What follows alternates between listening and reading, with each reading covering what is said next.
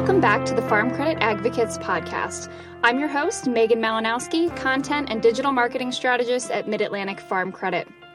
Today's guest is a longtime friend of Farm Credit as he started as an intern in the marketing department in 2009 and eventually became a loan officer, where he served his customers for over nine years.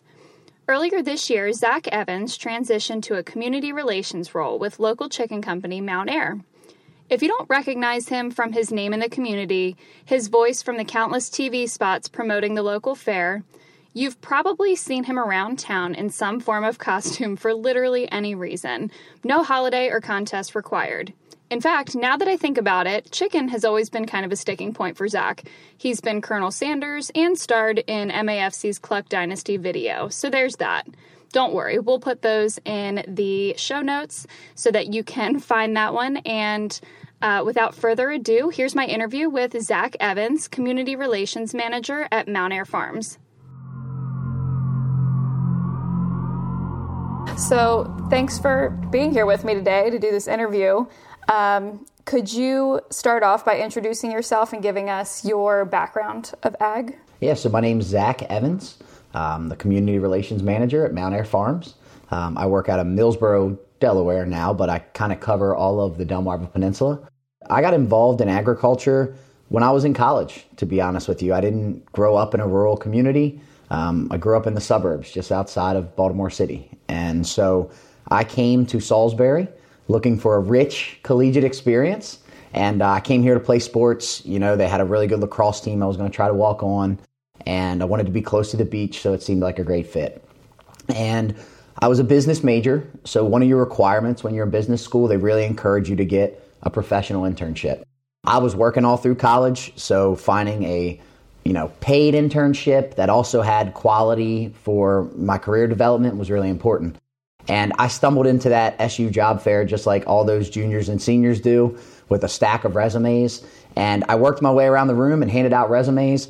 And, um, you know, I saw the big branded companies. I saw the things that were top of mind for me as a consumer. Mm-hmm. And there was companies like Enterprise and Fastenal Tools, and they were big multinational companies who had a footprint all throughout the country and you're a young kid and you see potential. But on my way out, I saw Mid Atlantic Farm Credit. And actually, um, it wasn't an HR representative there, it was Pam Anderson. Pam is still with Mid Atlantic. She's been there for a long time. She was there, you know, all throughout my career. So I saw Pam. I dropped my resume in the in the basket and uh, didn't think twice about it. Fast forward to a couple weeks later, Farm Credit was making follow up phone calls from their job fairs that they had been to, and they were looking for a marketing intern. I was a marketing major full disclosure, you know, just like I'm telling you, I, I told the folks there uh, at that time that I didn't have ag experience, but I was a hardworking ma- marketing student. I was interested in learning the industry. I came in for my interview. Uh, I think the interview went well. You know, it I, must have. Yeah, the interview went well. Um, I, they were a little surprised. I showed up in a suit and tie. I was a business major. I was coming in for a paid internship. Um, so I showed up like I was heading into an office building. And one of the first things that they teased me about in the lobby before I even met with the woman who was interviewing me was, um, you know, farmers are never going to borrow money from a guy that looks like that. So you might be you might be in the wrong place. And uh, anyway, that was that was my introduction to agriculture. I got an internship as a junior in college. I was working full time my junior year just because I, I wanted the wanted the experience, but I also needed the money. You know, I was paying my way through school. And I kind of just threw myself into it head first. And I really credit Farm Credit. They gave me the freedom to learn the industry as well as the role. And they encouraged that. Um, and that was part of the culture there was we want people who walk the walk and talk the talk. And if you're going to work with farmers all day and you're going to support them, then you need to understand what they do. So that was my first exposure to ag was the people at Farm Credit.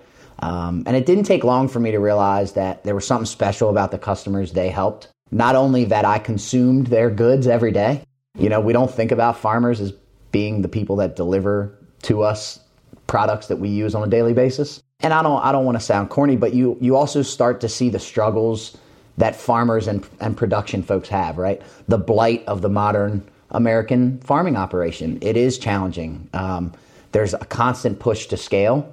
But then there's this other side for consumers where they're focused on value add. So, as someone in marketing, all of that stuff was really interesting to me. I liked what drove consumers to buy different products. And then I also liked the aspect of how farmers added value and, uh, and made their products more, more important. So, um, that's a long answer, but my, my introduction to ag was an internship at Farm Credit where they gave me the freedom to learn the industry as well as the role. And pre COVID, you were able to get out of the office a lot. So I was also going around to marketing events and I was interacting with people in the industry uh, and with those producers. Didn't take long for me to, to kind of become passionate and uh, really interested and entrenched in that community. It's almost like you get to learn something new every single day. And once you start to like really understand it, it almost becomes like a like a challenge that you like want to know it better and want to keep going and i saw the same thing when i started as an intern because i also didn't have the ag background so having them kind of be like well you know i think you could probably learn it and then just kind of letting you jump headfirst into it i think that's um, i think that's pretty cool that you know you don't have that background but obviously it was ingrained by farm credit that you were able to really start and jump in and start? You know? I mean, so they instilled that that interest in agriculture as an industry for me, and then once you become deeply involved and you're entrenched and you feel strongly about the issues, you know, what I do best kind of just emerged naturally. And and so, you know, in terms of advocacy or relationships or things like that, um, I probably would do that in any any industry because for me to work in it and you know for it to be my livelihood, it's got to be something I'm connected to. And I was just lucky, I think, that I found farming because it wouldn't have found me in Glen Burnie. That's yeah, for sure. Absolutely. Yeah. Well, that segues literally right into my next point of um, your advocacy in this area has been integral to bringing back the Wicomico County Fair. And uh, you have way more details on this than I can even remember, but I know that there was a time where they had stopped doing it completely. And that was something that after you, I guess, came to Farm Credit, you were able to start up and kind of, can you tell me how you got into that and like bringing that back? Yeah, yeah. So I will. And, you know, I think it's funny because um, I didn't think about it before you had mentioned it earlier. You know, we both started as interns. Uh, we both were had marketing backgrounds, um, but I think our skill sets led us in different directions, right? And you know, a little little shout out to Farm Credit marketing team because they've hired a lot of marketing interns over the years. I, I like to call it the intern yeah, club. The I was going to put that right. in your intro. Yeah. say, no. you know, this is this is a very exclusive club, but it's so cool that we get to do it. And I think you're absolutely right. A lot of them are from marketing. Yeah. So I think that's pretty cool. And and maybe it just speaks to the opportunities that you're given in, in marketing there, right? Because you can see sort of a, a top-down view, you know, a, a, thousand mile, however you want to think about it. You're you're really looking out on the company as a whole. Um, so we won't get on a tangent because I know, I know we got a lot to talk about. But the Wicomico County Fair uh, was something that I became involved in, and I don't want to I don't want to do a, a disservice. It was the Wicomico Farm and Home Show Incorporated, and that is still the name of the entity, the nonprofit uh, that hosts the event, the fair.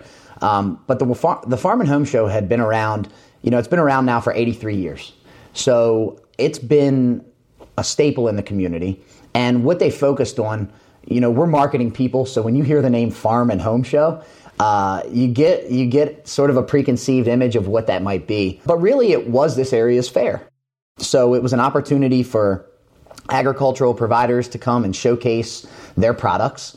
You know, to market them because in a regional food system and a local food system like we had 83 years ago, it was really important that your neighbors saw the fruits and the produce and the livestock that you were raising.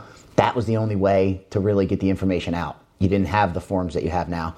So it was a true rural fair in the sense that it was a way for farmers and ag producers to showcase their products but then, you know, Salisbury is one of the larger metro areas here on Delmarva. So there was always that component of the Wicomico Farm and Home Show. There was a lot of local businesses who also came out and vendors who came out to sell their goods and services. And it became this holistic thing. And you've got carnival rides and games and all that fun stuff. So you fast forward to 2014. I was a young person who had gotten involved in the Farm and Home Show primarily because I was a young person. and they needed just some some youth and some fresh energy. And they would have been the first folks to tell you that. They recruited me because I was decades younger than they were. I told them I was willing to work hard when it was hot. I would work long hours and I would pick up heavy stuff. So I did go for work for the first two or three years. And there was a, you know, one of my predecessors when I was at Farm Credit, Tim Sargent, was a loan officer there. Um, he had been involved with the Farm and Home Show for 20 years volunteering. So by the time I jumped on board, things had slowed down. They were a very tenured group of folks. They were tired. You know, they had been putting their all into it for decades. And the support was waning for whatever reason. You know, a lot of local politics played into it. There were strong personalities. And um, there was a sense of ownership from a few individuals who, for better or worse, had made it harder for other people to get involved, right? So 2014, it was the last year of the Wicomico Farm and Home Show um, as we knew it by that title. There was a little bit of a shakeup in the last day of the event, and the board members that were present got together. There was some fallout, and uh, our leadership team kind of walked away and they said, Look, we've put our best foot forward. It's just not working anymore. Um, we're gonna we're gonna go ahead and step back. And if you guys want to continue, here's the reins. Take it over. Have at it. Have at it. So no one emerged, you know, as a natural leader. No one no one kind of stepped up. And it was an afterthought for me at that time because my role was limited just to go for work. In those two to three years, I had taken on um, educational vendors and activities. So all I was focusing on was set up and breakdown, and then trying to find free educational opportunities for kids. So I had no budget, and I was responsible for moving stuff. But I got a phone call one day. You know, at that point in my career, I'm 25, 26 years old. I'm doing everything I can as a loan officer to try to make myself more visible in the ag community.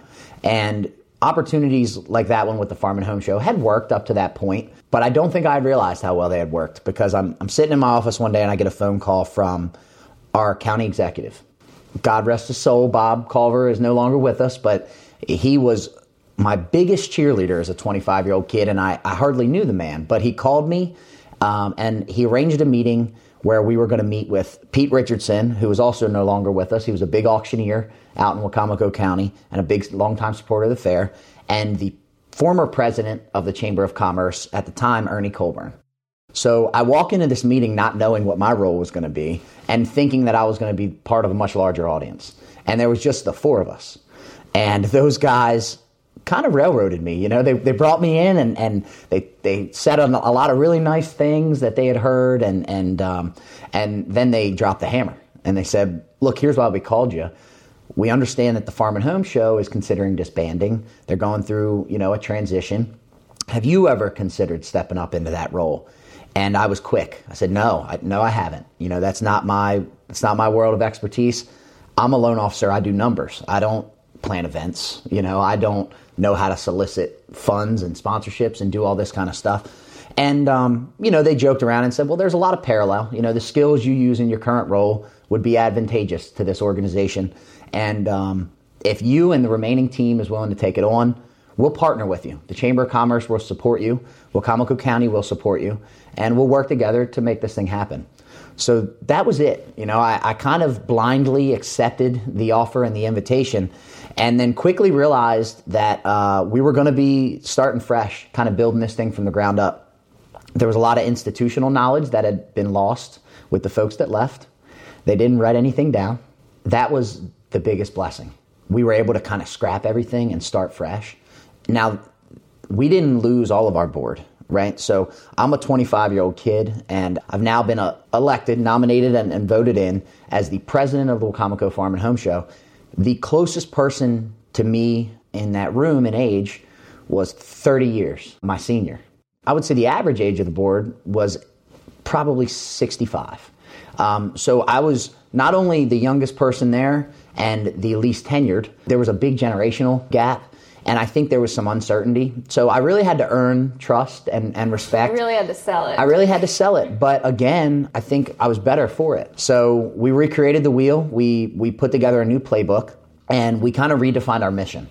You know, um, because again, I'm a marketing person like yourself. I think that's at the core of everything you do. You should start with that. And you should always go back to that. And you should always constantly be reevaluating and checking everything you're doing to make sure it still supports that mission. Because if it doesn't, one of two things needs to change, right? And that's your mission or the action you're taking to satisfy it. So we rewrote our mission statement. We were going to continue to celebrate and preserve the rural heritage and lifestyle of Wicomico County while also highlighting the businesses and the community organizations and nonprofits that we have in our backyard. And I was big on branding, you know, and to me, Farm and Home Show didn't mean anything. I don't, again, I don't want to discredit the history that they had established because it meant something to a lot of people. But as a layman, as a member of the general population, as someone who doesn't have a connection to that program, I couldn't visually conceive what a farm and home show was. It could be anything from vendors with kitchenette displays to people selling livestock. But, but I wasn't marrying those two images together. So, county fair, right? It's, it's low hanging fruit regardless of where you grew up, regardless if you're from the county, from the city, from the country, you know what a county fair is. And there's some stereotypes there that can be problematic, but for the most part, everyone knows what that means. It's a celebration, it's a community event. There's games, there's rides, there's entertainment, there's something for everyone. Family friendly. Yeah. So if I asked you to describe county fair in five words, it would be different from my five words, but we'd have a description. So rebranding was was the biggest thing in those early years, and um, I took the support of those couple community players, and I and I really leveraged that to just build relationships. Um, and you know the way that that materialized over time, we had a small board. We knew we were lean, so we started looking for opportunities to. You know, the way I sold this to people early on, it was hard to go to organizations like Perdue and ask them for a check uh, on good faith because I was a 25 year old banker who worked for Farm Credit. So I commend Perdue and Toyota and some of our, you know, Gateway Subaru was one of our sponsors in the early years before Toyota.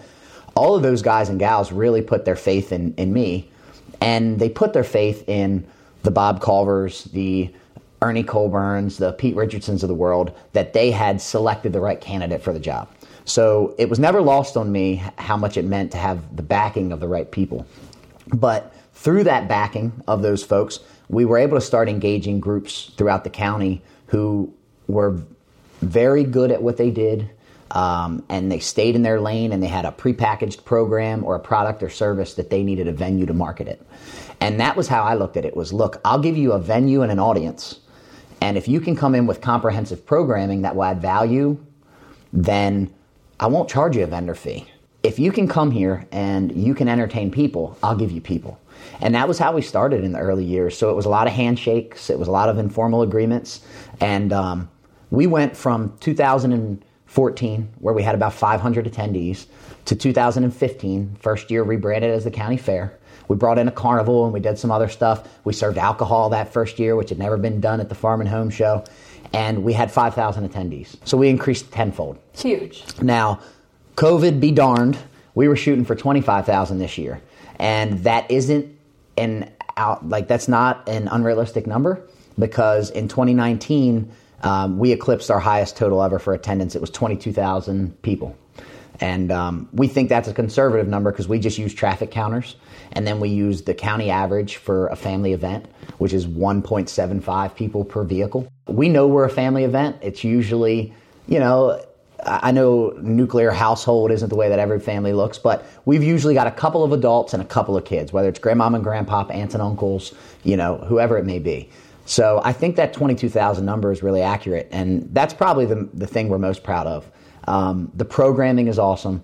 The fact that we've got all this sponsorship support now, you know, we're totally funded through sponsors and a grant that we get from the State Fair Board. Um, you know, our partnership has grown to be one with Wicomico County itself we're not involved with the chamber anymore. We partner directly with the county. So they, sh- they reap the rewards of a successful event, but they also help us uh, to withstand any potential loss if we have a catastrophic event. You know, we can't plan for weather and things like that with an outdoor event. That's the county fair story. There's a lot more to it, but it really just took the right people nudging me in that direction and then uh, me recognizing how valuable their support was and leveraging that to build relationships. And like a snowball, it rolled downhill. You know, now the calls come into us and people say, Hey, I got this really cool thing that I do. and I'd love to show it off at your fair. Do you have room for me? Um, so that's a good problem to have. You know, we've got people who fill up our minimal sponsorship levels early, and if there was more available, we could probably sell more. But exclusivity, you know, there, there's some value in that. So we we also want to be conscientious and make sure that we promote our partners. And you get to a point where when you got 100 partners, it's really hard to give them all a pat on the back publicly, but we're doing a good job at that as we move into a more virtual world.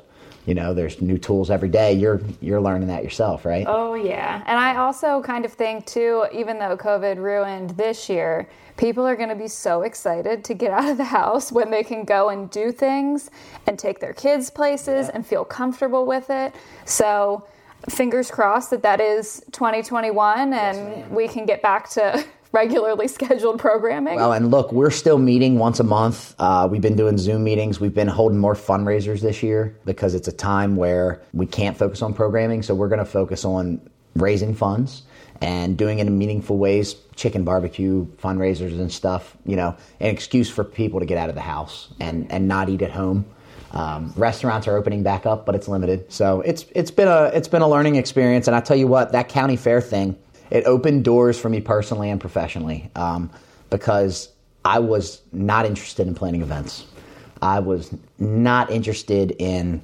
politics i was not interested in education. You know, I didn't have kids. I was a young person.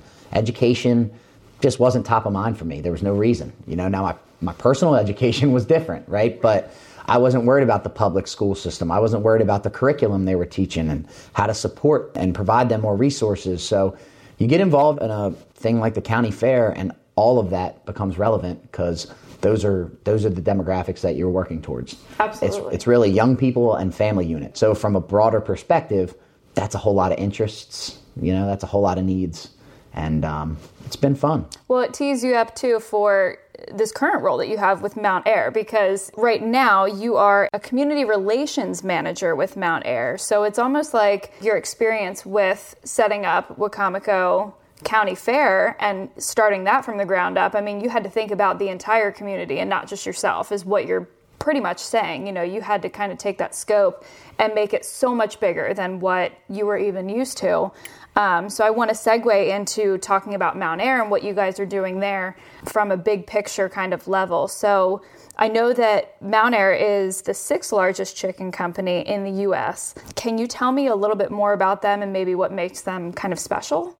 What I think is most impressive about Mountaire Farms is it's you know, like a lot of agribusinesses, it's a family owned company. You know, we have over 10,000 employees, but it still has that feel and that culture uh, of family, you know, and, and of one cohesive team. So it's it's huge. You know, it's unlike anything I've ever done in my previous life because before I worked for a regional bank, and you know, we did a great job with uh, a very lean organizational footprint. Um, so Mountaire is still very lean in comparison to our competitors. You know, we have 10,000 employees and we really focus on being in, in the top 20% of everything we do, which is, I think, that's afforded us the ability um, to grow the way we have because we're always focusing on operational excellence. And the way that we evaluate ourselves is we want to be in the top 20% of everything we do community relations, IT security, processing birds, you know, whatever it, uh, feed uh, mix and, and feed, you know, ex, whatever it is, right? So we always aim to be in the top 20%. It's actually part of our mission statement. So first and foremost, I think that expectation of holding yourself to a higher standard um, is something that culturally makes us different. Uh, and then, you know, I also think the fact that we've managed to grow slowly and sustainable. So coming from the bank, slow, sustainable growth was something that I always preached to agricultural producers because they were small business owners. And that's something that you hear preached to small business owners and entrepreneur is make sure that your growth is slow enough and sustainable, you know, so that you can manage it and so that you don't overextend. You never want the pendulum to swing too far one way. Um, Mountaire is a family owned company. They were started in 1914 out of Little Rock, Arkansas, as a feed company. And they were a regional feed company, and that's what they did. Um, you know, fast forward a number of decades later, Mountaire bought their first processing facility and they became a poultry processing company. We had acquired a number of feed mills and grain facilities and you know other supporting businesses that are needed for a vertically integrated model, which is kind of the model that you see now in agricultural production in, in terms of livestock and protein, right? So that vertically integrated model, I believe, is only achieved through slow, deliberate, controlled growth. So there was opportunity there to increase our foothold and our footprint in terms of the assets. And, um, and I think we did a great job identifying key pieces of our business and picking them up over the years and bringing on staff and the team needed to manage that growth. A lot of times when we bought facilities, we also invited you know a portion of the staff with it, so we didn't lose that specific you know knowledge associated with that operation. But you know, I, I'm I got a lot of, of reasons that I'm I'm proud to work for Mountaire, and perhaps the the one that resonates with me the most in my role as community relations. What makes them special is the fact that their core values are steeped deeply in Christian values. So, you know, the Cameron family um, and the leadership team at Mountaire is not shy about the fact that they're a Christian company. And, you know, for better or worse, whatever that may mean to some audiences, what it means to everybody across the board is we have a core set of values um, that we practice just like we preach. And, you know, our mission statement really pushes to be in the top 20%. But when you think about our creed, um, I think that embodies who we are really, you know, and there's four, there's four prongs to that creed. Um, and that is to provide quality and service or quality and service consistently, um, to be honest and fair with everyone, including our customers, suppliers, community neighbors, which is big for me, and each other, uh, to provide an environment dedicated to personal and corporate growth, which I always think is important. You know, I think that's how you get the most buy-in for your team is you afford them the opportunity to be the best version of themselves and you encourage that. And, you know, then the fourth part of the Mountaire Creed, which uh, tends to fall in my wheelhouse more often than not, is to be a good steward of all the assets that God has entrusted to us. Um, so you see that a lot in the community relations role. You know, we're able to give back and we're able to support community initiatives, and um, that's that's what I love about Mountaire. That's what I think makes it a little different. The other thing, I don't want to bore you with it, but you know, the reason that folks aren't maybe familiar with Mountaire as a brand, we don't have a, a branded consumer product, and that can be a good thing, but it can also be really challenging um, because it means that people don't associate our brand with any kind of emotion. So, for better or worse, when there are headlines, when there are stories, um, we have very little control over that narrative because we're not a household name. I, I think that's unique about Mountaire in that sense.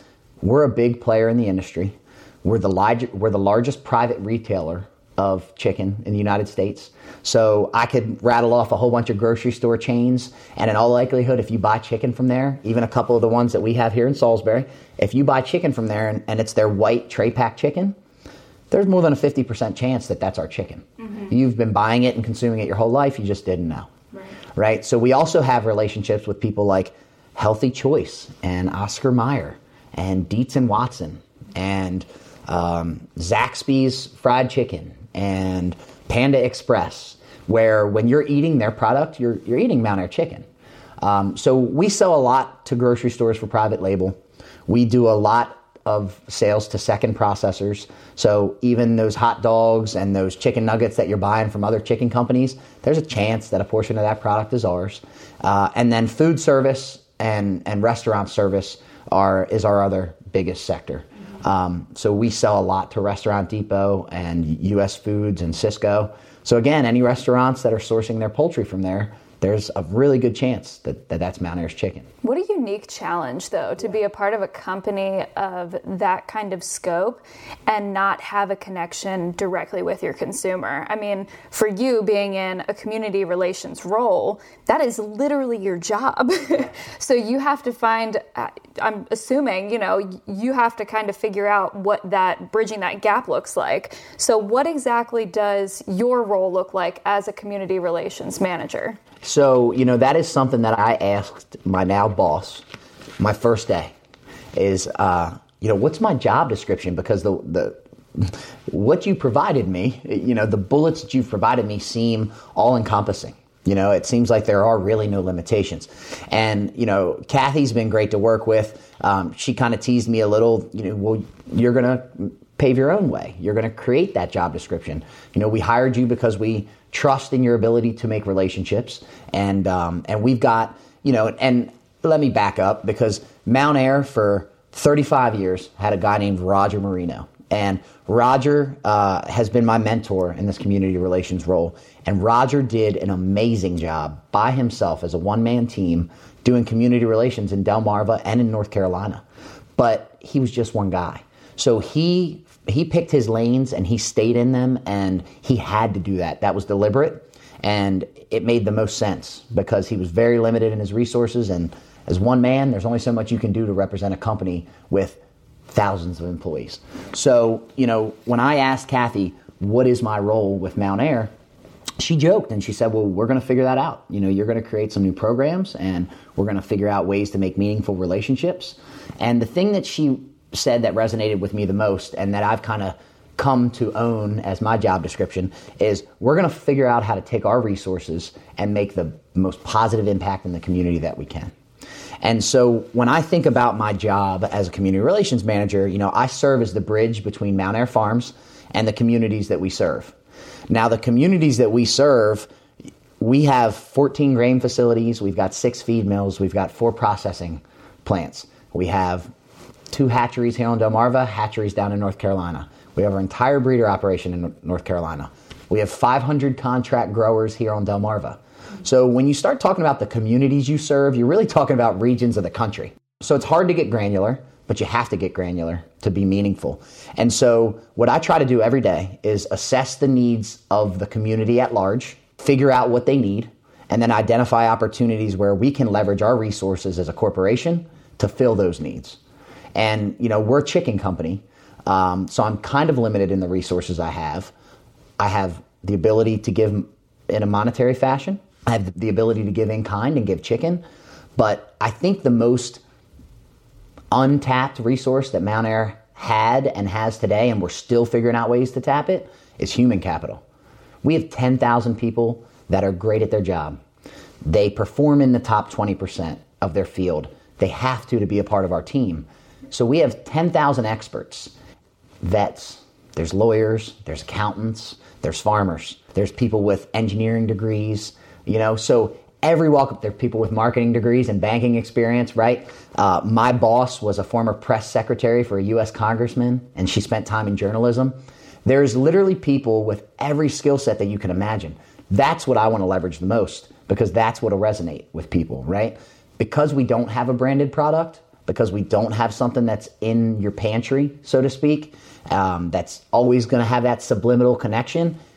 I'm trying to put a face to Mountaire and Roger Marino did a great job of being the face of Mountaire. But there's 9,999 other faces, and those are the stories that I want to tell. So, you know, I try to serve as the bridge between the communities. I try to leverage the resources we have, and I try to help not control that narrative, but provide a narrative here's who Mountaire is and, and here's what we do and, and here's how we do it. Absolutely. And if you don't provide the narrative, somebody else will. That is one thing that uh, I commend Mountaire for is for a long time, because of their core values being so steeped in religion and faith, they do not like to brag about what they do. They do not think they should be boastful. You know, that is that's unbecoming of a good Christian and that's not who Mountaire wants to be. The, the trouble, Meg, you know, is sometimes if you're not telling your story, you're relying on other people to do it. So I think we're at a position now as an organization where we're telling our story, but we're doing it in a way where we hope to inspire change in others. In essence, we want to be the change in our communities that we hope to see. So we're telling our story, if nothing else, to make other people feel accountable to bring the same level of commitment to their community. Um, so I, you know, I love that about our approach. Because we don't have a branded product, it means anytime we tell a story, it's genuine because it's not going to sell us more chicken. We're never going to sell more chicken to consumers in the lower shore or on, excuse me, in the Delmarva territory. We'll never sell more chicken to consumers because we donated to the school in their backyard. That's not how we do business. But I love that from a giving aspect because it helps keep our intentions pure right? And someone who works in marketing and community relations, you know, Meg, how the lines can be blurred. The motivation can sometimes be blurred. And as a for profit business, the motivation is typically always profit. But I love the fact that where we don't have a retail presence, we don't have a consumer facing brand, everything that I do is because we believe it's the right thing to do and we believe in that initiative and we believe in helping. That seems like a freeing kind of feeling to have because from my perspective, when I start to get into it's almost the end of the quarter, so it's almost reporting time for me. And I start thinking about, well, how are we going to raise these numbers? Or how are we going to make a bigger impact with this advertisement or this webinar? or whatever that whatever that thing is whatever that channel is or whatever it is my question is always how can we get more how can we do more of that and i think when you remove that effect that you have on the consumer and their opinion of you, or if they don't have one, then you're really just, I mean, putting yourself out there and trying to uh, almost cre- like create something out of nothing is what it seems like. Know, I've never thought of it. It is a very freeing experience. You're right. That's a great way to describe it because what's driving me is no longer income, you know, based. So I'm also constantly evaluating the capability of the nonprofit or the community partner that we're working with to utilize the resources that I'm going to allocate to them in the best fashion. Um, and I think that's another unique thing about what Mountaire does. So we take the time to build those relationships. Look, there's nothing wrong with writing a check to support a cause. It's, a, it's incredible. I encourage everyone to do it. If there's something you feel strongly about, give. If you can't give your time, then give your money. If you can't give your money, then give your support in another way, right? Do whatever you can. But I love the way that we approach it because we also look to give people a hand up, right? A handout only gets you so far. Um, it's, it's the old teach a man to fish instead of feeding him. So we work with community partners to figure out okay, you're a, you're a church pantry who feeds 150 families a week, but you don't have a walk in freezer. How can we make that more meaningful, right? So you don't have the ability to come to us with a refrigerated truck and pick up a pallet of chicken. And as a large corporation, we can't justify taking one of our trucks that should have 40,000 pounds of chicken and using it to deliver 1,000 pounds. So what did Mountaire do? We created a food pantry delivery program. We went and bought a small tractor trailer and a small reefer unit that can get into tight church parking lots and tiny school turnarounds, you know, and, and cul-de-sacs in private neighborhoods. And we run deliveries twice a month. It's pretty incredible that you guys were able to pivot though and kind of make that change. Um, it seems that it sometimes it seems like stuff like that can be like out of range when you're saying, oh well, just buy a new truck that can yeah. actually fit in these parking lots. But it really does take, I mean, there are so many steps that have to go into it because um, you have to think about who's driving the truck, who's loading the truck, who's doing all of these things. So the ability to be flexible and to kind of go with the flow, I guess, to a certain extent. I kind of have a running joke, and, and it's an it's an icebreaker that I use at Mountaire, but I, recognized and I learned very quickly in my role in community relations. You know, we've already touched on the fact that there wasn't a specific job description, right? They kind of wanted to hire someone and then have that individual develop what that role would look like. Well, because of that, you know, I have these ideas that I need the assistance of people throughout our company to help come to fruition. Um, so while I have some autonomy, I don't really have access to resources or any specific expertise in regard to what we do and how we make that happen. You know, fast forward to my first week on the job, I'm trying to get stuff done, and it dawned on me, Zach, every time you approach one of your colleagues, you're asking them to do something that is not in their job description. It's other duties as assigned. Every time Zach picks up the phone, sends an email, walks through the door of your office, He's probably asking you to do something that you never planned on doing. But what an incredible culture where I walked in as a stranger who, you know, I'm in an office now in our admin building with around 200 people. I walked into that admin building with a handful of allies and people that I had met in my previous life. And I was able to immediately rely on those colleagues and those coworkers to do things that were completely outside of the scope of their responsibility. You know, most of these folks are tasked with helping our operations team or our production team or our live team make money, right? They support the revenue driver for the company. I am the I'm, I'm one of five people who gives that money away. So anytime I approach them, I'm usually asking them to do the exact opposite of what they've been trained to do. And that's a really scary thing. But I'll be honest with you, I've never met anyone who wasn't supportive. I've never met anyone who wasn't excited at the prospect to be involved in the project. I think that just speaks to the culture of the organization. You know, they immediately knew this is something we support, this is the initiative we back, and I've gotten access to all the resources I needed ever since then.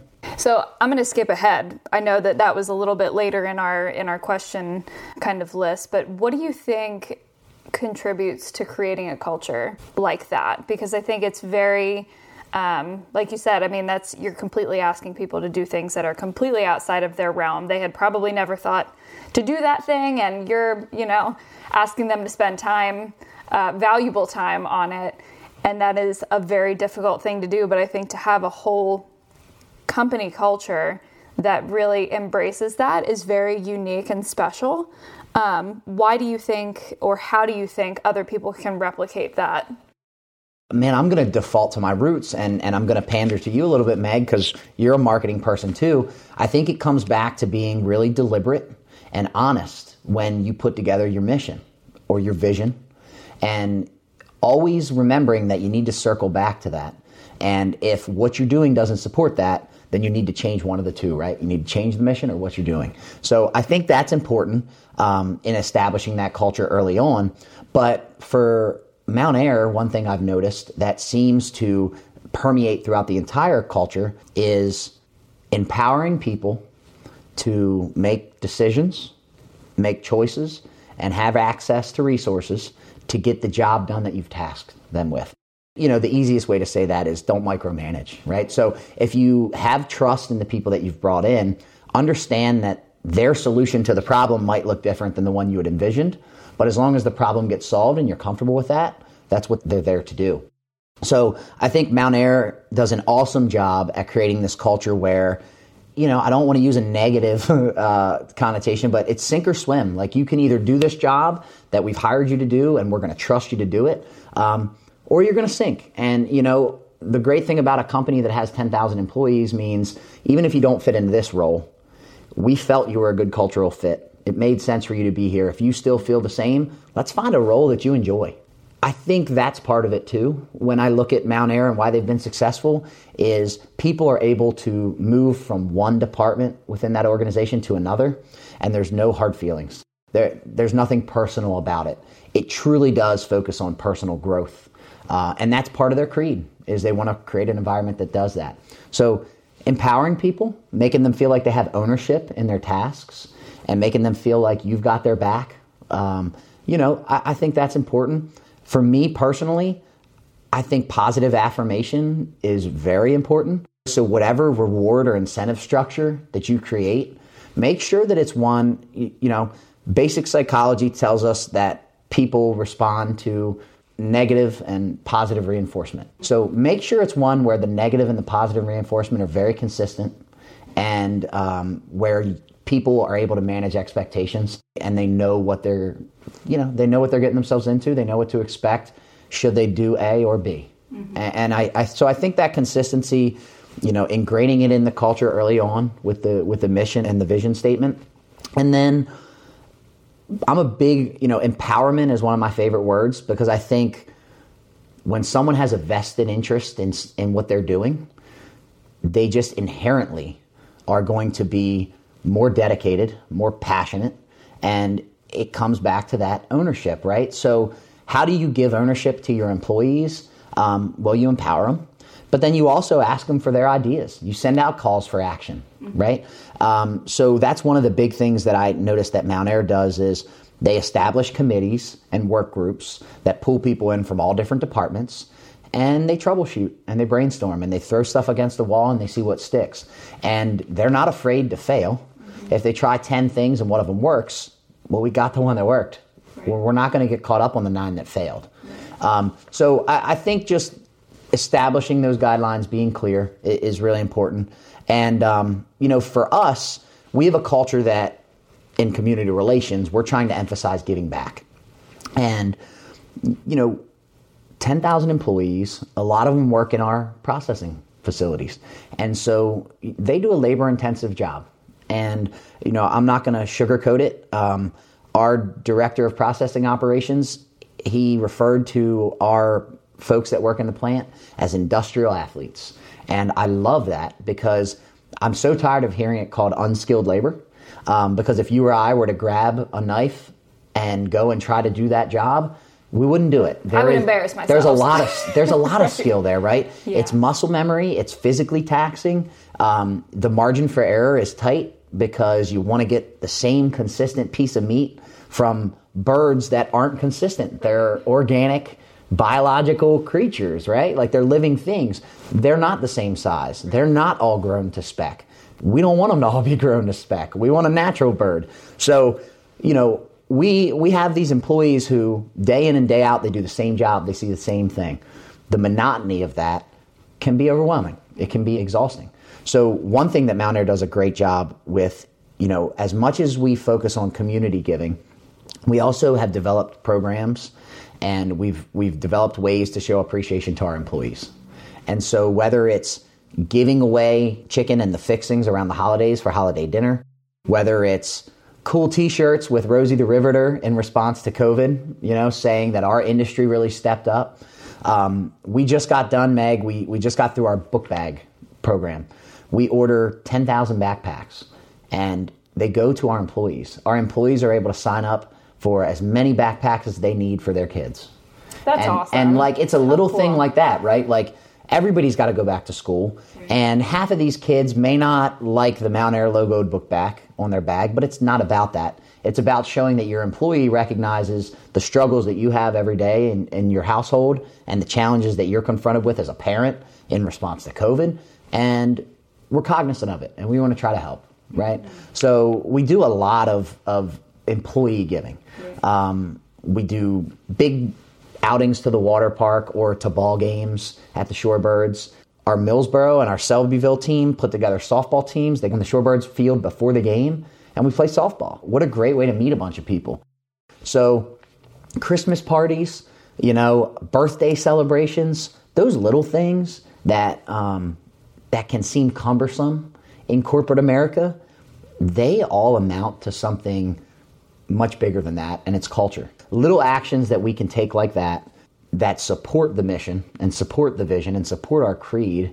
Those are the things that I think help to instill that culture. Um, you know, I had made some some notes on that, but I think that's the biggest thing is empowerment and engagement. Asking for feedback from your people, listening, responding, and making actual change. I think everything that you just touched on is you need each piece in order to have it come together in that kind of culture. So the empowerment. I think the other thing that you have touched on a couple times that really speaks to me from a marketing perspective too is having that clear mission and having everybody be on the same page and know exactly what their goals are and what they're trying to do as a group together. Because yeah. that's i mean it's a huge struggle when you get so many different departments and um, people from different regional areas. Everybody's got a different idea of what success looks like. But if you all have the same mission and vision that you're working towards well that just makes it even more powerful. Because then you're like no like like you said is what we're doing matching up with what our goals are, what our mission is. And if it's not, then we need to reevaluate it. You know, the other thing, too, that's new to me at Mountaire is culturally, in terms of our demographics for our employees, you know, we have a large population of Spanish speaking employees, we have a large population of Haitian, Creole speaking employees. Well, there are just basic fundamental differences in family unit you know, cultural type issues at the household level. When you think about the approach and you weave in language barriers, cultural barriers, um, people who come from different walks of society, it all becomes really complex, which is why it's more important for that uniformity and that consistency. And to your point, it's more important to be so devout to the mission that you aim to serve that you can do no wrong because as long as that's always driving the actions then then you really can't mess it up. Then you're on the right path. Yeah. Right. And and from a Mountaire community relations standpoint we're going to talk a little about Mountaire cares but from a Mountaire cares standpoint who doesn't feel good when they know that their employer is giving back? And that was what i that's what i mean earlier when we touched on the fact that we're doing a much better job at sharing our narrative. That's as much for internal motivation and to in, instill a sense of pride where people work as it is for the community based relationships because we know it's not consumers.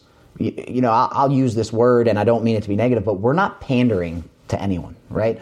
Because it's never going to sell us more chicken. So it really is based on presenting, you know, and putting the best foot forward in regards to the community relationships, but also instilling a deep sense of pride for our people. We want them to love where they work.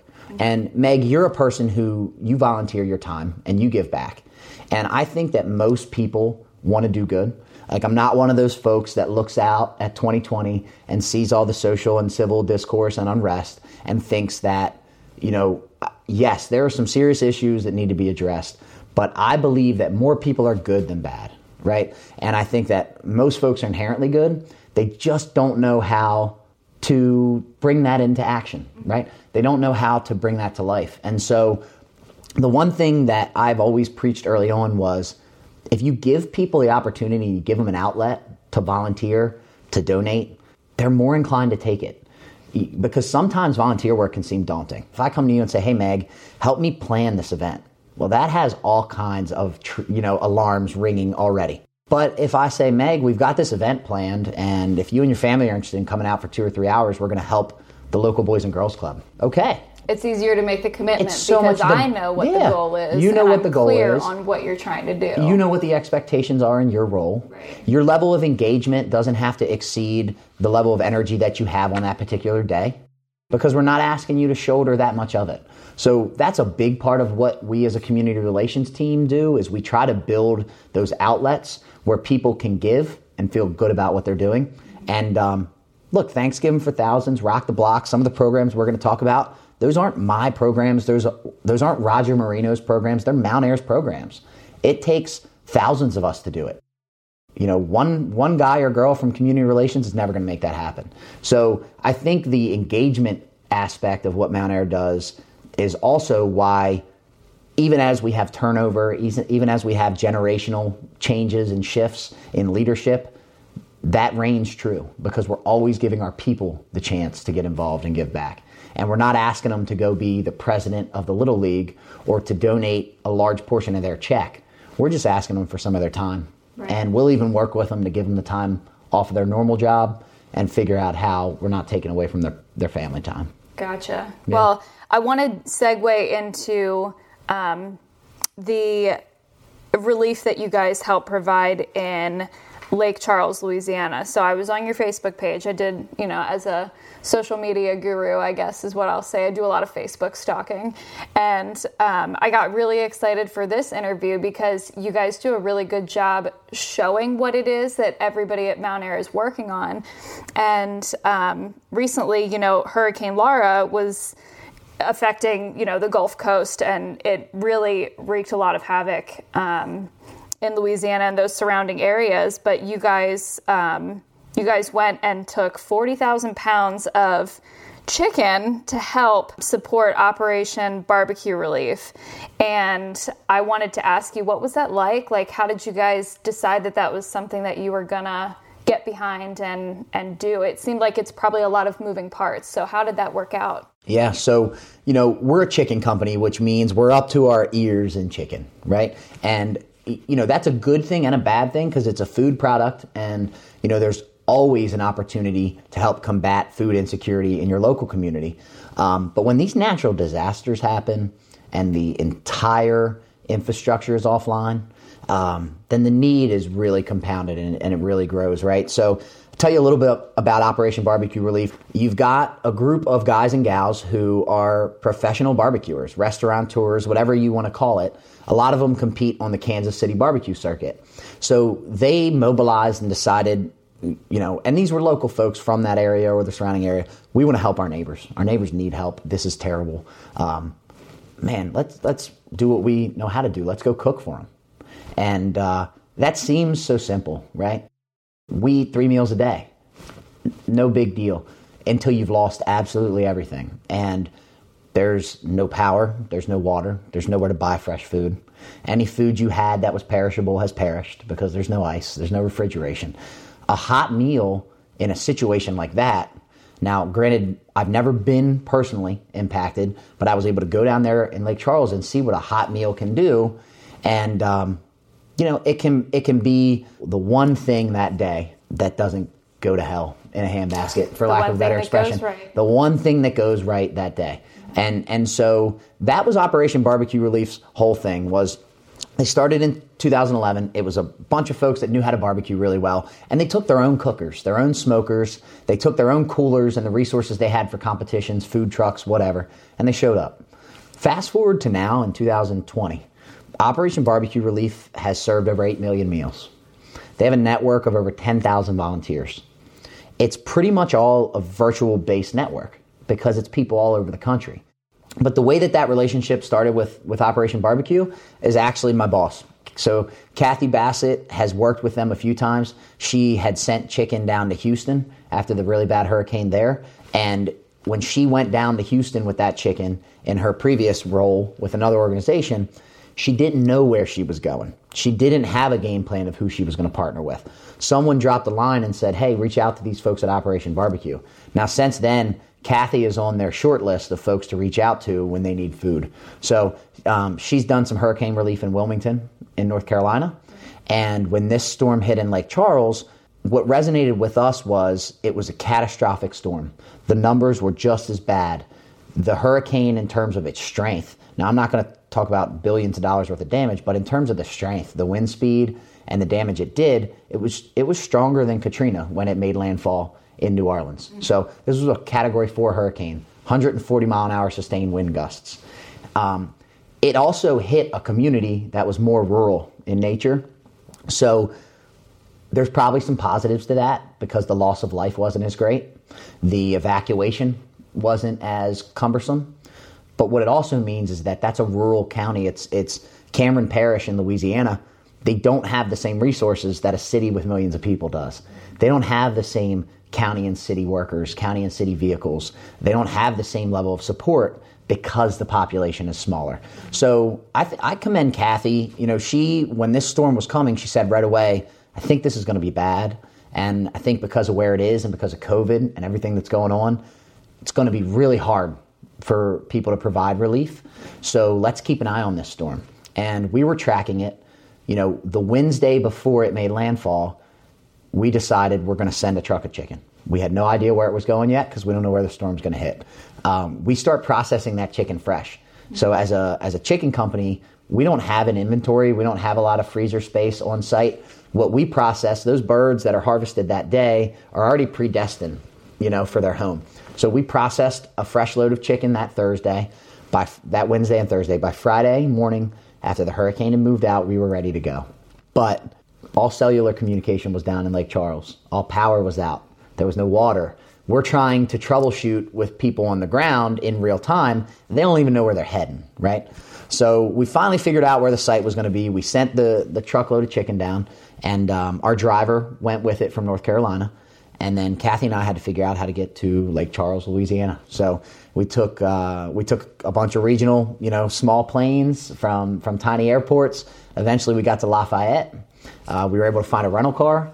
Um, honestly, it was it was just dumb luck. We were able to find a hotel because everything gets blocked out in a natural disaster. You know, you have the Red Cross and FEMA and other organizations like that who immediately block out all the hotel rooms, and they should. Um, because what I realized once we got there was that it's all hands on deck. People come from all over the country. Um, droves of electrical boom trucks, you know, droves of dump trucks and flatbed trailers carrying pilings and building materials. I mean, it just never stopped. So we get there on a Monday and we get all of our, you know, stuff figured out. We find out where we're going to stay. Thank God we rented an SUV, which I'll get to that later. But we rented an SUV, which was all they had. They didn't have any compact cars or sedans. So we were trying to be frugal. You know, we're going there to give back. Uh, we're not trying to waste money. We want to put all of our money towards good. But we wound up in a little mid-size SUV. We, we tracked down our truck driver. He had stayed in a nightmare of a hotel the night before because he couldn't find anything else. He probably would have been safer in the in the sleeping cab of his of his truck, but that's neither. You know, again, I, am not being demonstrative. It, it was a, it's a scary situation. So we're staying in Lafayette. We would get up at five o'clock in the morning. That first day, we got up 5 a.m. and we headed out of the hotel, and uh, it was still dark. And first thing you notice when you get on the highway, there's just tens of thousands of cars all heading the same way. The other four lanes were completely empty, but there was tail lights, and it's 5 a.m. You know, so this isn't a work rush. This is people from all over heading in on that major throughway to Lake Charles and the impacted areas. So that first morning, that drive was the scariest thing ever because the the highway was crowded. We decided we were going to take some service roads. We got a truck driver riding shotgun. Gary knew how to get around. He's like, pop off here. As long as we're heading westbound, we're good. We'll look for a major interstate. We'll pop back on. We'll go south. We'll get there, right? Well, we got within 30 miles of Lake Charles and pitch black, but you could start to sense the devastation. It was just eerily quiet and dark. There was no glow from you know street lights. There was no business lights. There was nothing. No residential lights. And um, it was right around the time where the sun started to come up, and we were getting getting moving on this rural stretch of highway, probably doing about 50 mile an hour. That the first telephone pole jumped out in front of us. It was hanging down across the middle of the road. So we kind of veer over to go around it. And as Kathy pulls back into the lane, we realize that every telephone pole for as far as we could see was down. And I say telephone, but utility pole. Every electrical pole that we could see was down.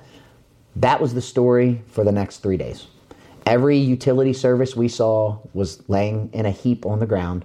Every substation we passed looked like a crumpled up tin can.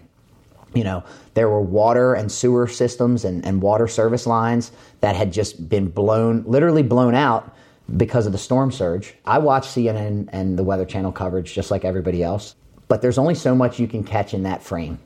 No matter how well the camera pans, there's only so much you can pick up. And it's not until you're driving through it for hours and as far as the eye can see and every stone you unturn, there, there's another problem. Um, it, it's overwhelming. Like, I don't know, you know, you plan events, we were joking about that earlier. I don't know how you start the planning process because with a thousand piece puzzle, you have a certain strategy. And with a 10,000 piece puzzle, you might have a different strategy. But with a 10 billion piece puzzle, how do you even find the corners to get started? And when I look at the devastation in Lake Charles, that's all I can equate it to. I, I can't figure out for the life of me how you develop marching orders.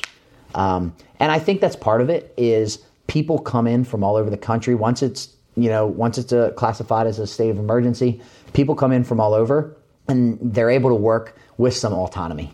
They are able to make decisions unilaterally to an extent, but they're, again, there's no incentive other than to help people. So everybody there is just trying to solve the problem. And I mean, we saw staging areas for power trucks where they were taking a field that is used for growing rice paddies and they were bringing in crush and run and then the next day, that, that 20 acre field was a parking lot. And it was filled with power trucks that were just staged with their lights blinking, ready for their marching orders. So, you know, it takes a village, it takes a country to, to help something like that. And Operation Barbecue Relief, what they do is they support all those other first responders as well as all the people who have been displaced. So they actually do bulk meal serving. What we did was we took 40,000 pounds of chicken down, and then we said, well, we want to volunteer too, because manpower, and we're so glad we did. Um, because of COVID and, and restrictions that the governor had put on out of state travelers, their volunteer numbers were, were down significantly. So that first day, I was asking the, the guys on the team, how do you get the word out? You know, there's no internet, there's no cell towers, you can't get any signal on your phone. How do people know you're here? You're in a Walmart parking lot, and there's crumpled gas stations and rolled over tractor trailers all around the perimeter. People can't even tell you're here. How how do they know? And they said it's just it's just grassroots. It's word of mouth. You know, this thing will grow. We've learned that it'll it'll grow. We expect to do thirty thousand meals a day by the time it's done. So, there was 20 volunteers. That first day, 30,000, like I was shaking my head like you are. That's a lot. I don't, I have trouble feeding eight people. Operation Barbecue has developed these partnerships. They've got these big commercial old hickory smokers. They've got huge vats that are made for prepping and cooking sides. And that first day, Meg, we did like 7,000 meals, which was awesome. We were we were so proud of ourselves. And as we're cleaning up, you know, you load the meat the night before for the next day because it's going to smoke all night. And they use pork butts because you know why not? We got 12 hours on a smoker. So they they load everything up we clean off. We, everybody heads home. The next day you come back and the first thing you do is you start taking that meat off and that's going to be your lunch right? And you get your lunch done by about 10 o'clock. You wash everything because the second day we served 10000 meals at lunch. So we served more meals at lunch the second day than we did in total the first day. But we showed up on tuesday. Monday was operation barbecue relief's first day cooking. So again that natural kind of grassroots momentum it snowballed so, you know, you get there in the morning, you prep the 10,000 meals for lunch. By 10 a.m., you're throwing on the meat you're going to smoke for dinner, which that second day was our boneless thighs that we had sent. You know, they like just having options because they're feeding a lot of the same people and they're going to be there for weeks. So, as much as you and I like pork barbecue, we don't want to eat it two meals a day for the next 14 days. So having access to chicken and pork and beef and sausage and whatever it may be is, is really important. Um, but you know, by 10 a.m., you're prepping dinner. You get dinner served and ready to go by four. It's out the door. You clean up for the second time that day, and then you start for the next day. And these Operation Barbecue folks, that's what they do for 14 days at least. Um, that's their commitment usually when they go into an area is two weeks. So by the third day, when we left, we did 25,000 meals that day, and we maybe had 25 volunteers. That's amazing. It's it's awesome, you know. But it's it's a tried and true system, and um, the the other cool part is uh, you've heard the expression, you know, you don't want to have too many chefs in the kitchen. Well, all we had was chefs in the kitchen, but somehow they make it work. And I say that jokingly because I saw some interaction and, and engagements that I thought were heading south, but you know, there there is no ego, uh, there is no personal, you know, agenda here. It's all just to feed people. So you literally would have 10 restaurant owners, 10 barbecue chefs. They all have their own way of doing it. They all know better than the other, right? Because they've all stole trophies from one another in competitions. But they work together and, and they do something really incredible. And I hope, you know, I hope that that's a that's an initiative. Actually, I know that's an initiative that we'll continue to support. And I look forward to my next chance, you know, to be of service. How cool that you guys got to be flexible on it though and be able to you observed it before it even became a thing and you were like we're just going to do it. Yeah. like it doesn't it doesn't really matter what the situation is now. We're going to have to do this anyway so we might as well just yeah. get it ready and gear up and load the truck up and be done with it because that's that's where it's heading. Well and you know i talked about it the cultural kind of underlying strategy of empowering your people. When this when this all came to fruition that was kind of the approach. It was like we're going to pull the trigger and we're going to do this and we're going to make it work you know? And i think that's a, a big part of the Mountaire culture as well is make the decision and whether it was the right decision or the wrong decision just solve the problem. We're going to find see out eventually yeah, anyway see it through to fruition. So maybe you'll learn that there was a better way to do it but finish that first and then let's talk about retooling it you know? So there's there's kind of just this this mentality that we're always going to get the job done and um, and then we'll debrief and we might be better for it, or we might figure out that that strategy we came up with in real time worked just fine, and that's what we're going to roll with. But yeah, I mean, I was, you know, personally, I'm like trying to figure out who's going to watch the dog. I'm, I'm trying to figure out how I'm getting to the airport, what I'm packing, what I'm taking, and um, you know those those problems pale in comparison to the stuff you see when you get there. So it's a humbling experience. You know, um, you walk away with a lot of humility. What a blessing, though, to be a part of an organization that really enables you to be able to do that yeah. and kind of control. I mean, nobody can control the outcome of that, but you got to go and be a part of that relief and um, and provide that support. I mean, we had a storm here two weeks ago, and my power was out for yeah. 36 hours, and I thought it was the end of the world. Yeah. But I had food in here, like I had all of those things, but it's um, it's humbling to even just hear you talk about it because it's not even our little problems pale in comparison. And you know, you you talk about like food and things like that, and I never thought about when that storm comes. You can't go to the service station and get gas. You can't go to the grocery store and get ice to keep what you have in the fridge. The grocery store's not open. The gas station isn't standing anymore. Everything is 30 to 50 miles away, and your car may be under a tree. So it, it just, you know, you start to think that there's really easy solutions to these problems in modern society. But um, that's the nature of these natural disasters is modern society doesn't exist after that storm comes through. And you've got a bunch of people who are used to operating in the confines of society and, and then panic sets in and despair you know is prevalent and it's hard to avoid that and one hot meal a day can honestly help turn the tides for folks and it can be the pickup that they need and it can be the gleaming light of hope you know so um, i love operation barbecue relief and we'll continue to support them however we can so I'm familiar with your guys' Thanksgiving for Thousands program and a little bit about um, the Mountaire Cares kind of thing. Can you give us just a little kind of rundown on how that works here for our region too? I will. I will. So because I uh, I, and I know this is the nature of a podcast, but you know, I think I'm probably talking 90% of the time. So I'm going to ask you uh, to talk about Thanksgiving for Thousands because you've done it before, right? You volunteered twice. So tell me a little bit about your perspective on the event, and then I had volunteered as well before I started working for Mountaire. Mm-hmm. So I'll tell you what I've learned. So I enjoy Thanksgiving for Thousands because it is something that it fits within a tight range in my workday. So, like you said, I have a set time that I'm going to be there. We have a goal of packing. Um, I think it's 10,000 boxes. You got it. You got and it. Um, so I like the idea of showing up, but I think it surprised me the most when I got there how many people we actually fit in that warehouse to pack the boxes and on those assembly lines, and how many people are just. Um, it's such a good feeling to go in there and do it because it's kind of one of those things where you sign up for it and you're like, this is going to be good. It's going to be, you know, pretty like straight line. It's going to be a good thing. But yeah. then you get there and everybody is in such a good mood to be surrounded by their friends and their coworkers and to be contributing to something. Um, that's what I've enjoyed about it, and that's why I do it every year to you know to help.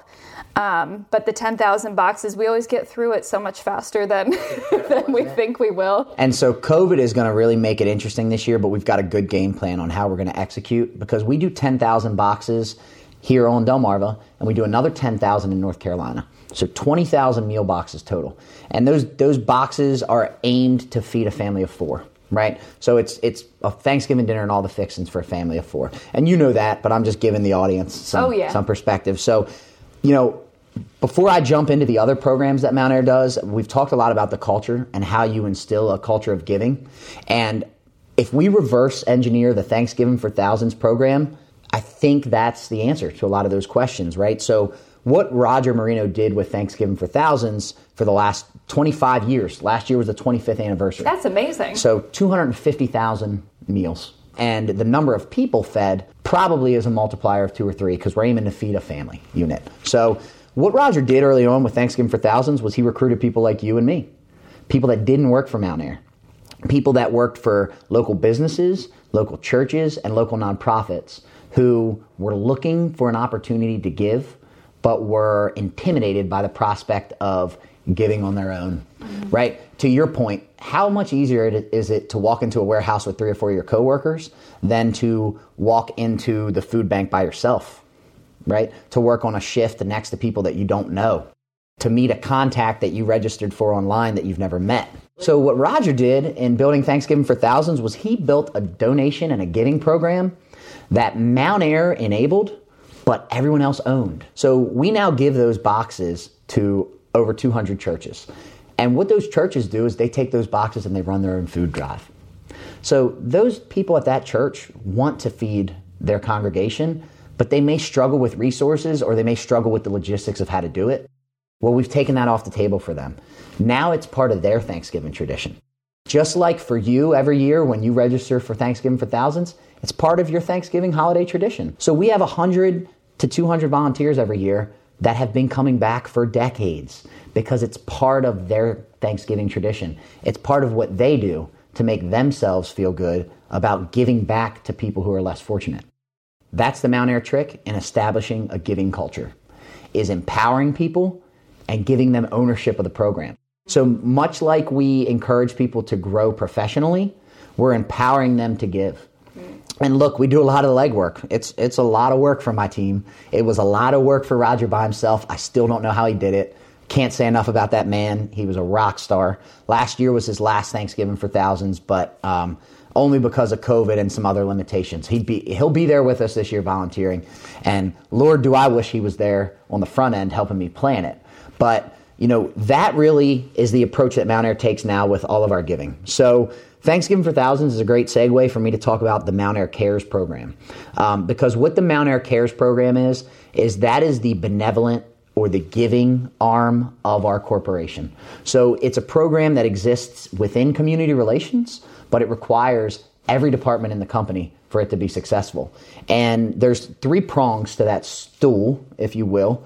Uh, it's community involvement, it's community investment, and it's community leadership. So community involvement is exactly what we've talked about. It's volunteering. How do we get our employees more involved? How do we give them the opportunity to get more involved? So, Thanksgiving for Thousands is a great example. We did a project in Selbyville. It was my first project as part of the company called Rock the Block. So, um, two minutes, we partnered with Habitat for Humanity, some folks from the Selbyville plant who also live in the Selbyville community went door to door with me. So I took uh, I took one of our training guys, Victor, and we went door to door. Victor speaks Spanish. A lot of the residents of that community are non-English speaking, you know, non-English first language speakers. So um, Victor was able to help me navigate those waters. But all we were doing, we were canvassing and going door to door, and we were saying, "Do you have any projects around the house you need help with? Do you have any yard projects you need help with? What about that gutter that's hanging? You know, whatever it might have been." Um, but we went and we asked for we asked homeowners for projects. We partnered with Habitat for Humanity and AmeriCorps, and we had 90 volunteers that came out on a Saturday morning. Some of our employees worked night shift and got off that day at 5 a.m. They had worked a 12 hour day with no sleep. They changed in the parking lot and they walked across to the warehouse and met with us for Rock the Block. But Rock the Block was a program where 90 of our staff, a whole bunch of AmeriCorps and Habitat for Humanity volunteers went out we completed projects for 23 homeowners in Selbyville. Those are our neighbors. Those are the people that, if they don't work in the plant, they have lived next to and supported that plant and that operation in some capacity. So we gave back to those folks. That's another great example, right? We, we had plans to do a project with the Boys and Girls Club in Oak Orchard. And I might get in trouble for disclosing this because it's going to be a big surprise, you know, but we were going to do like an HGTV 48 hour makeover. Kids were going to leave on a Friday, and when they came back on Monday, we were going to have painted two 10,000 square foot facilities. We were ha- have put new floors in, new kitchens, new landscaping, new toys, new equipment. Um, I was working with paid contractors, with donations, with our employees. Um, and it's incredible when you start a project like this how many people are receptive to being involved in giving, which goes back to my initial theory that most people are good. They just don't know how to go about giving in a meaningful way, and it seems too overwhelming to do it on their own. So, you know, the Mountaire Cares program, um, it really focuses a lot on involvement. So, we're trying to encourage people to volunteer. And then there's community investment, which is exactly what it sounds like. That's writing the check. So, you live on Delmarva, you don't have to look far to find the last names of people who have been in the agricultural industry on educational buildings, on schools, on hospitals, on highways, on cancer research centers, on wings of hospital, you know, whatever it may be, this is the house that agriculture built, right? So we as an agribusiness have played an integral role in that up to this point, but it's not done, right? It'll never be no. done. And the infrastructure in the Northeast, in this region especially, gets like, I mean, a failing grade. I think we get a rating of D or worse on infrastructure because this is a population center. There's a lot of wear and tear. You're constantly growing, and especially on Delmarva, you know, there's a big influx of people moving to Sussex County where we do most of our business. And we want to make it an attractive place to live because we have employees that live there and we want to attract the highest quality of employees. Mm-hmm. And we want to thank our neighbors for buying our product and for growing our grain and for driving our trucks, whatever it may be. Mm-hmm. So that community investment is a big part. You know, we have a Mountaire Cares fund where we earmark a dollar amount every year. And then it's the challenge of the community relations team to go out there and figure out how to make the world a better place. You know, one thing I haven't said yet, when I met the, the CEO of our company, um, his name's Kevin Garland. Kevin has been close to this business for a long time. Um, and I am someone who they have hired to be an outward face of the organization. Um, so I was scared to to meet Kevin. You know, the first time. It's just it, it's intimidating. His title is intimidating. Now he as a man is the most welcoming and warming. You know, I was immediately comfortable. But that's the CEO of the company you work for, and you know it's a big company who does substantial things. And you know, Kevin asked me a lot about what I thought the the role would be, and and I asked him, what what do you want out of your community relations team? And he said, I want you to wake up every day and think about how you can come to work and make the world a better place. That's your goal. I have the best job in the world. What a cool goal. I mean, what a, like, uh, we are the luckiest people in the world to have somebody like that supporting us. You know, now we justify what we do, and we're, we're very thoughtful about the things that we do throughout the Mountaire Cares program. But to know that that's who's standing behind you, my gosh, is there anything more empowering? Again, I, I, use that word a lot, but is there anything, if you want to establish and create a culture um, of people who are willing to put their best foot forward and put their time and energy into helping your business succeed, show them you support them. Show them you stand behind them. So, you know, the community leadership part, that's, that's really important to the Mountaire Cares program because we're going to identify, inspire, and empower people within our own organization to, to go out and affect that change and what that means is we're going to be cognizant of the work life balance in such a way that it allows you to follow your passions. Now, if you want to go work for another company part time and you know and you're slacking off at your that's not what we're talking about. But I think you get it. We we can laugh and joke because what we're really meaning is if there's something you support, let us know. Tell us how we can support you or the initiative. And that's what I love about the, the Mountaire Cares program as a whole. Um, you know, there's a lot of stuff that falls under that, like going to Lake Charles, like Thanksgiving for Thousands. Um, you know, I, I, I'd be remiss if I didn't mention that we do 10,000 boxes at Thanksgiving, but we do another 2,500 at Christmas and we do another 2,500 at Easter. Where does that come from? That comes from those same organizations that we're giving those boxes to at Thanksgiving saying, hey, there's still a need. You know, there's another holiday coming up that's really important, and for people that are down on their luck, it hurts just as much to sit alone on, on Christmas and not be able to provide your family with a Christmas meal, or to sit alone on Easter. We're a Christian company, so we want to make sure that people can celebrate those holidays and that they can make it meaningful and that they can spend time with loved ones and they don't have to worry about where that meal's coming from. So, you know, that's a big part of, of Mountaire Cares we want to be the catalyst for change, but it's not all us, and we don't want it to be all us. So, you know, as much as I enjoy handing out scholarships myself, as much as I enjoy going to Lake Charles myself, at some point there's going to be other people doing that on behalf of Mountaire because I'm not the face of Mountaire. I'm just here to help figure out how to show the many faces uh, of Mountaire. And um, the Mountaire Cares program, it's it's little known. We don't publicize it a lot, but the other thing we do is uh, we we provide assistance to our employees.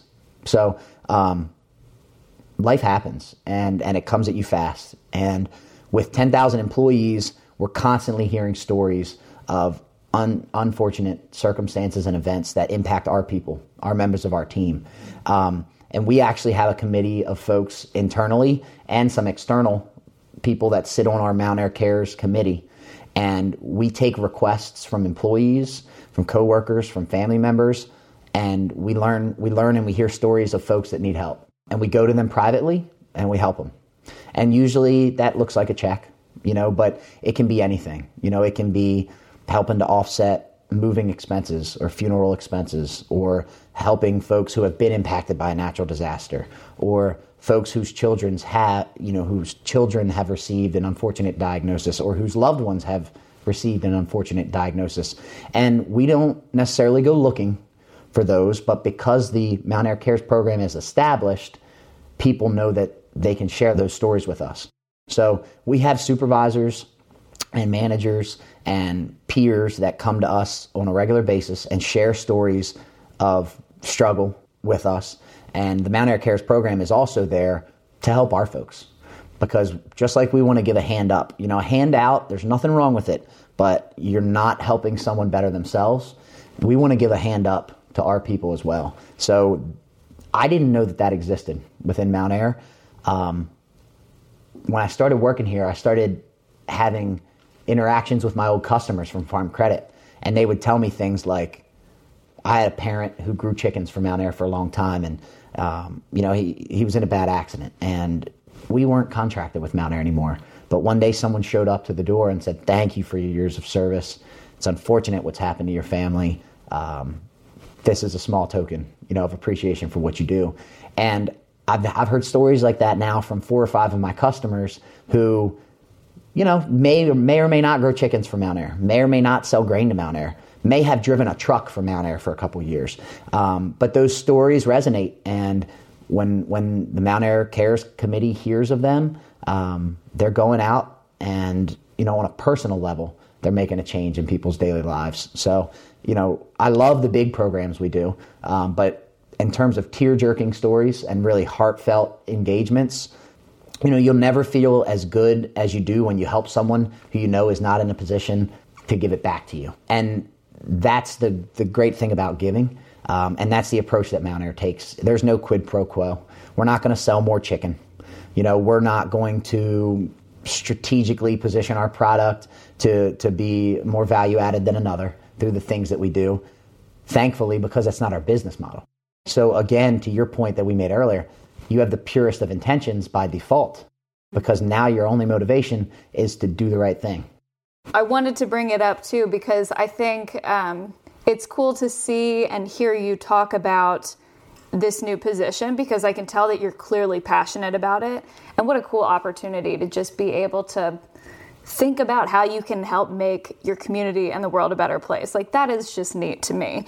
And it's cool because similarly, I know when you were working at Farm Credit and it was it's something we've been talking about for forever, the shift in generations on the family farm from, you know, the dad, grandpa, everybody that's been running the farm for 50 years. Yeah, what's the average age of a farmer now? And then you guys kick that number around. years old. See? See? And it's and it's been stuck in that high 50s for a while, which leads me to believe that they're juking those numbers. Because mm-hmm. you and I see it the, the, the patriarch and the matriarch of the operation is just getting older. Exactly. But to see that generational shift and something else that we read a lot about with um, millennials and Gen Zs, not to, not to make it a generational conversation and not to, not to make it seem like, you know, you're running some kind of show, but I think I wanted to get your opinion on what that generational aspect is because even outside of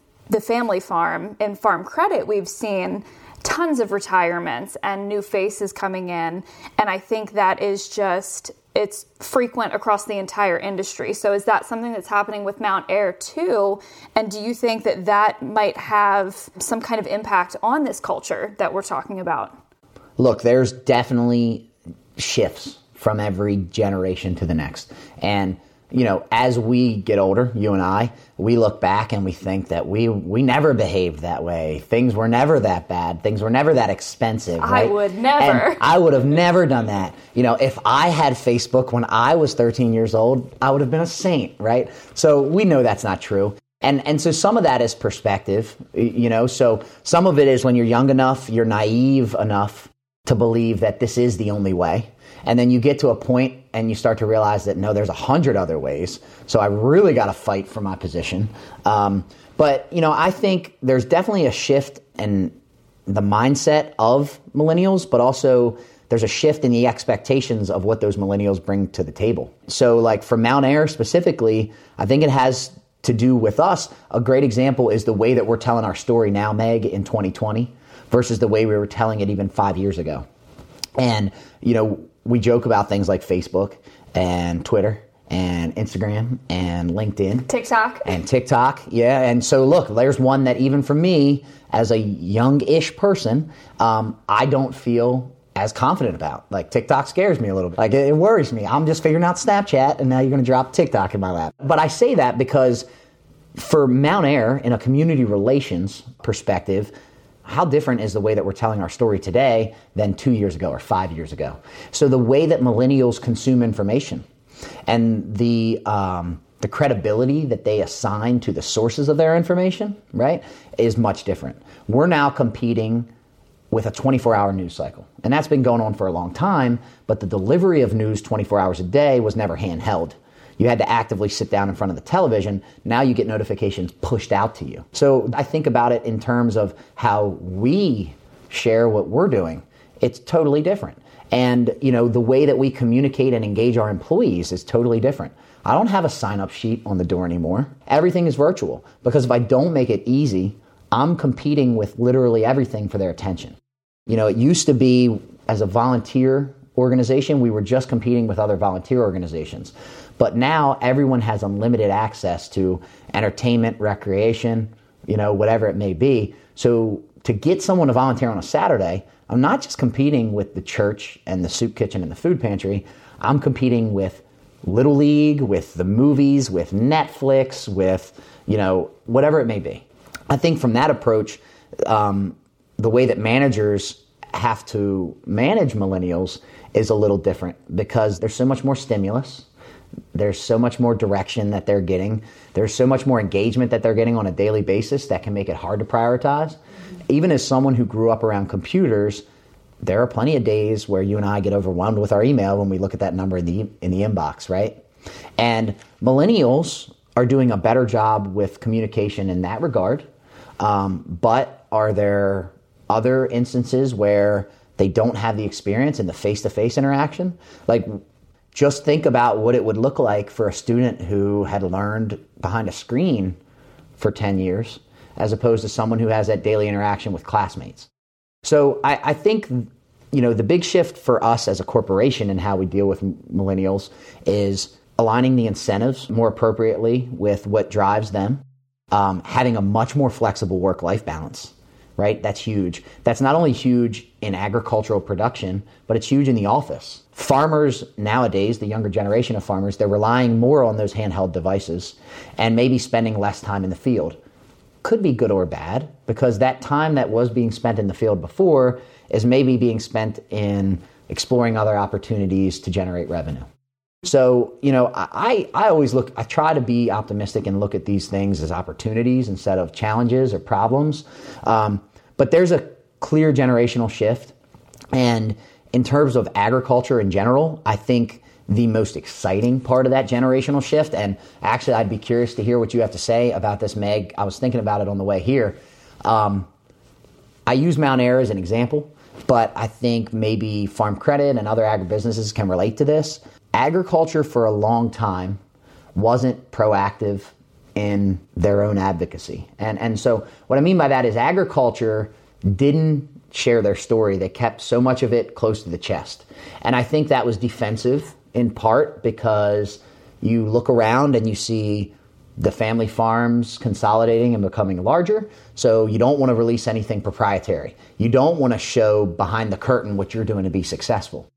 The problem with that is now you allow for consumers and for people who are removed from the industry to tell your story.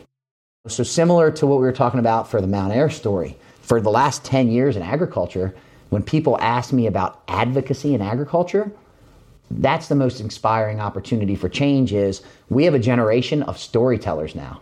We have a generation of millennials who, for better or worse, have been curating and narrating their own life story to their liking for as long as they can remember. So if you think about it in that framework, like we can go back to my MySpace. I hope it's not still out there. If it is and you find it, please notify me, whoever's listening to this. If you've stayed with me for this long and you find my MySpace, please shoot me an email because I put together that MySpace page at 15. So I wanted to portray the things that I thought were important at 15 years old. I was curating my life to an external audience. I had practice at that. Well, we have a whole generation of people who have practice at that, who are really good at it. Now, I think as a society, there's problems there. It's problematic, right? Because everybody is always seeing. We could start a whole new podcast best. on That's a whole new podcast. topic. But trying to be op- optimistic and look at it as, as an opportunity, there's about to be a whole generation of people entering the agricultural industry who are storytellers. For better or worse, they're storytellers. And by God, if we don't take advantage of that and we don't start telling the story of agriculture and start connecting people to their food through the faces of the producers and the stories of the producers, then I think we just continue to get further down this path where you have misconceptions about factory farming. You have misconceptions about commercial ag. You know, so I think that is a, a huge opportunity in that generational shift in ag. And then also we're adopting more technology. We're adopting new practices. And we've got a, a generation of young farmers now who are leveraging a global network of producers.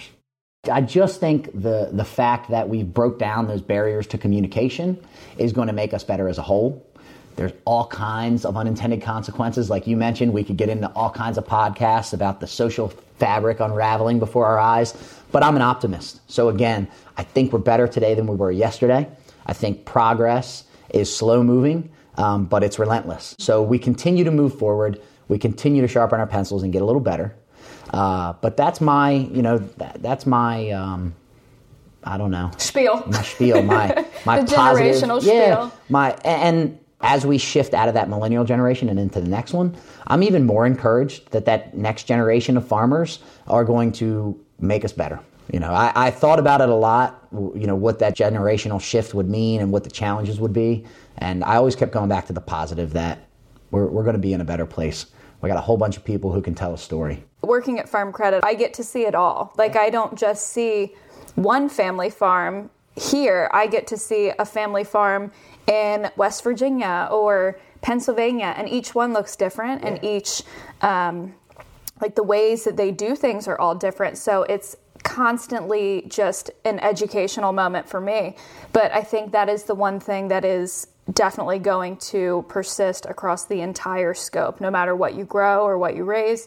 It is having the capability to tell your own story and have it be out there just for free for everybody to look at. I think that is one of the most beautiful things that could happen for agriculture. And I hope that people don't, similar to what you were saying about Mountaire being humble and not wanting to boast, people are very afraid of putting themselves out there because they don't want to they don't want to be tooting their own horn. If you're in business and you put a target on your own back, oh man, that can be counterintuitive. Right, not great, especially when you're the only producer that does X in X, Y, and Z.